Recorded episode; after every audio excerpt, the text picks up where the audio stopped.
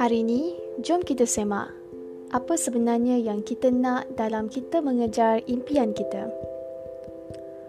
Walau apa pun impian yang kita ada pada hari ini, kalau tujuannya untuk kita mengumpul harta benda atau kemewahan dunia, kita akan mudah rasa tamak.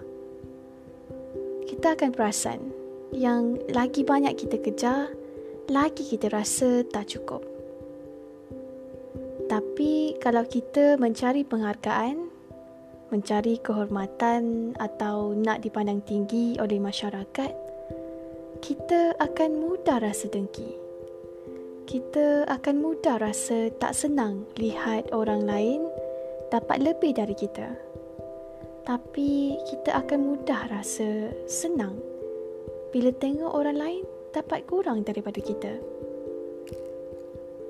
Kalau kita mengejar impian untuk mencari kepuasan diri pula, kita memang akan mudah rasa kecewa. Kita mudah rasa sombong.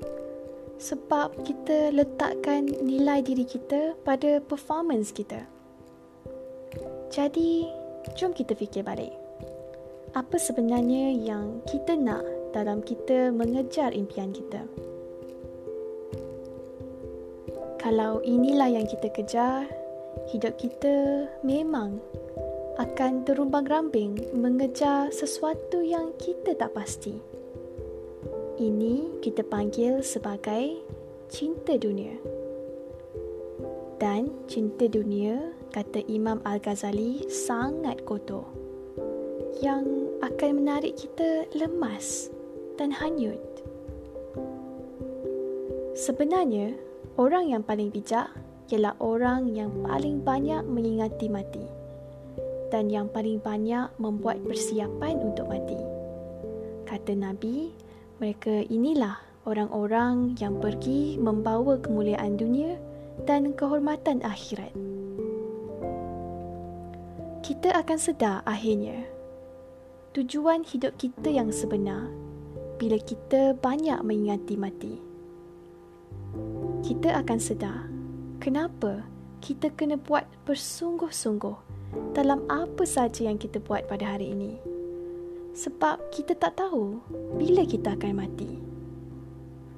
Jadi kita akan berusaha bersungguh-sungguh.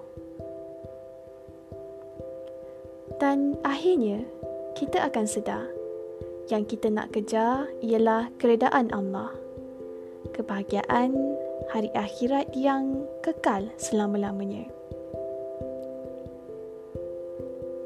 Sebenarnya, bila kita banyak mengingati mati, kita susah nak terkesan dengan cemuhan orang ataupun pujian orang. Sebab bila kita ingat mati, kita akan mudah untuk jadi lagi ikhlas kenapa kita buat apa yang kita buat pada hari ini. Jadi, apa kata?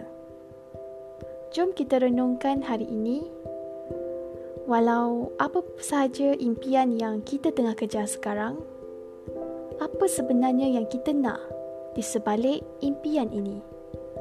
Adakah kita sedang kejar dunia atau kejar akhirat?